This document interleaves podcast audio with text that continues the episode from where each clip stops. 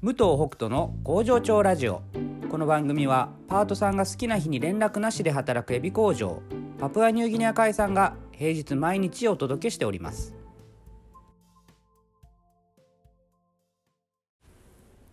おはようございます。武藤北斗です、えーまたオープニングを取り直しました。まはい噛みました、えーまたオープニングを取り直しました。あれ？オープニングを取り直しましたけどもいかがでしょうか？えーほとんど気づかないと思いますがあの結構ちょこちょこ書いておりますので、はい、気になった方は前のを振り返ってみてください、えー最近ですね工場長ラジオを聞いてますと言われること多くなってきました。本当に嬉しいです。ででやっぱね作業をしてる時にあの聞いてますとか、まあ、車の運転中に聞いてますとかありますけども先日は、えー農業をしながら聞いていますということであの非常に嬉しいですね。まあ、トマトママさんもね、えー多分トマトだと思うんですけどもあのフリースケジュールをねあの1ヶ月前から始めたというトマトママさんですね。あまあ、そまた別の方で、えっと農家さんからあのそういったお声がけをいただきましてちょっとね偶然会うことがありまして。でまあそれでね僕ちょっと農家さんのことを少し農家さんのことっていうかねその農作業のこと、まあ、野菜とかを育てるということについてねちょっとだけ今回なんかせっかくなので話したいなと思いましてあの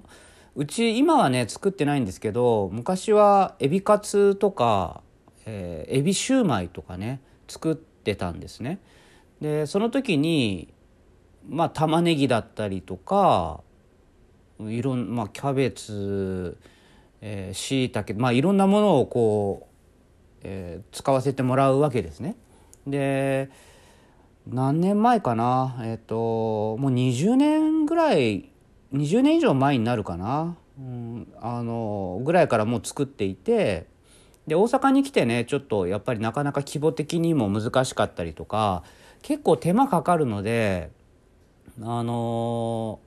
大変なんですよ。で、まあ、いいその野菜とかねそういったものをこうきちんと揃えていくっていうのもなかなかあのこだわっていくとね本当に難しくてもちろん野菜もね時期とかありますしね。だからちょっと今はやめてるんですけどもその宮城でやってた頃に、えーまあエビカツで玉ねぎを結構使うんですよ。で玉ねぎをこう買うのにあのー無農薬の玉ねぎを欲しいと。でできれば化学肥料も使ってないやつが欲しいと。でまあそういったものが欲しいっていうのはまあそのそれぞれのなんか価値観であったりとかであのそのことはいいと思うんですけどそのそれを欲しいって思うその姿勢というかあの気持ちなんていうのかなあの要するにそれをもらって当たり前あの欲しいからあの欲しいなんていうのかなあのそれを作ってくれてるのが当たり前みたいな感じっていうんでしょうかねだったんですよ僕がね。であのやっぱりねこう知らず知らずのうちに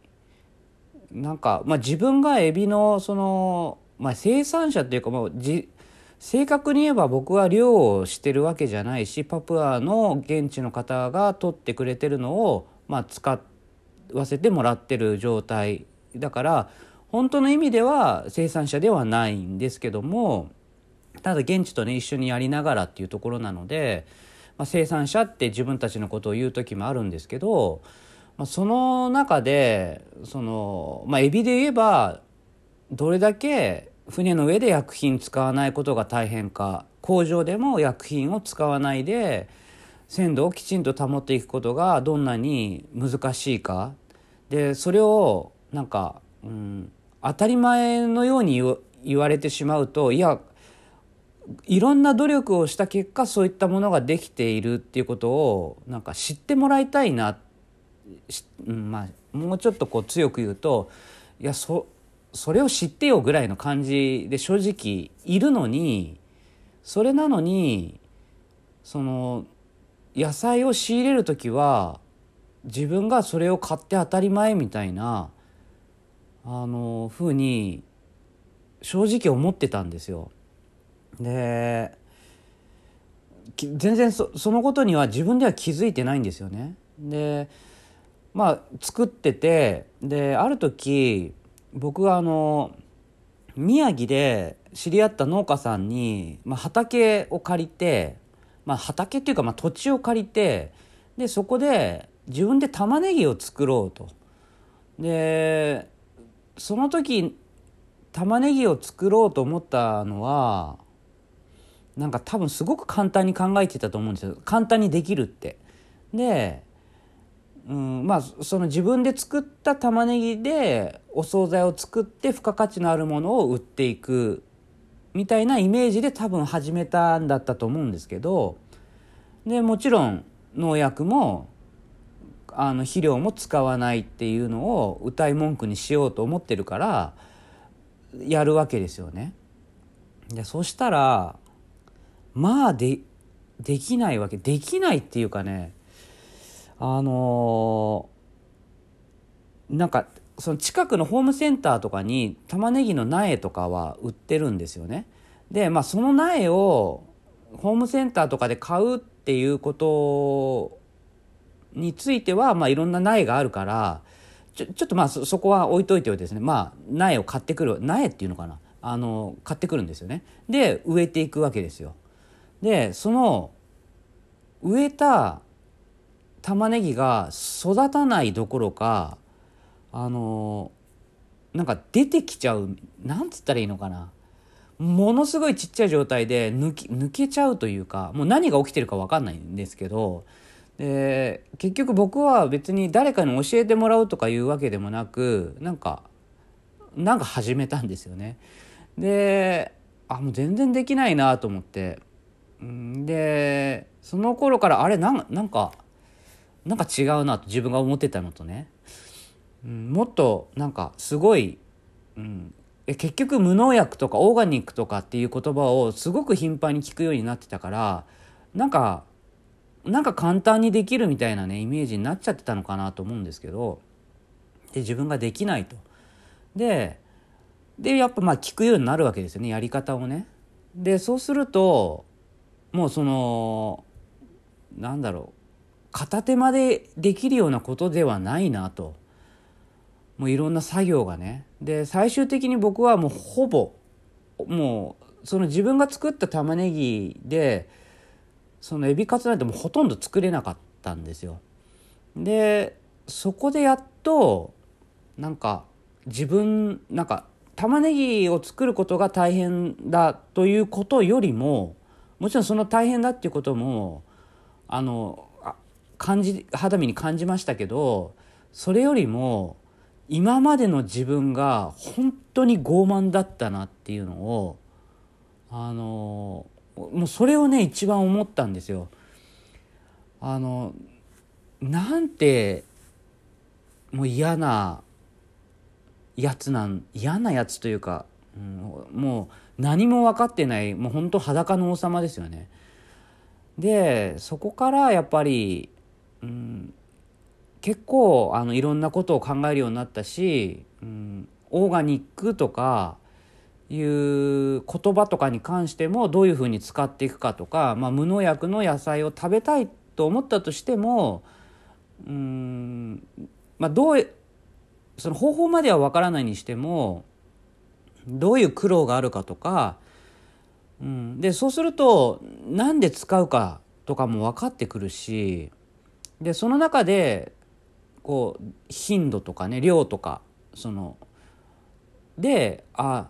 なるほどなって納得するものもあるしいやそれはやっぱり使いすぎかなって思ったりもする時もあるしだけどなんかものすごい攻撃的な考え方っていうのはうん、その辺からなくなってきたかなっていうふうになんか自分としてはね、えっと、思ってます。だからやっぱりね何事も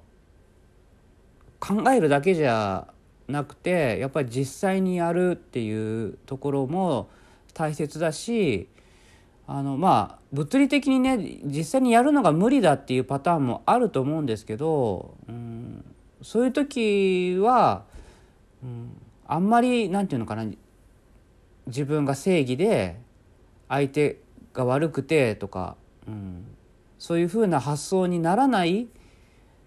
物事の考え方をしていけたらいいなっていうふうにあの思ってますね。うん、だから組織のこととかに関しても今はなんかそういうふうになるべく考えるようにしてるし自分の会社のチーム作りみたいなところに関しても、うん、まあそういうのが基本にあるのかもしれないですね。うん、その認め合うみたいなこととか相手を知るとかね、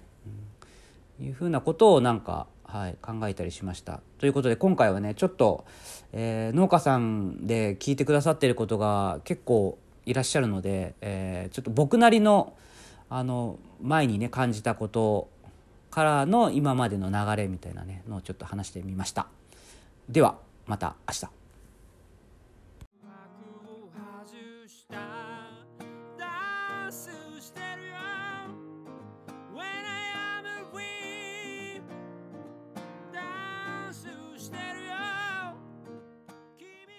全てに意味があった。トゥトゥニューシングル When I Am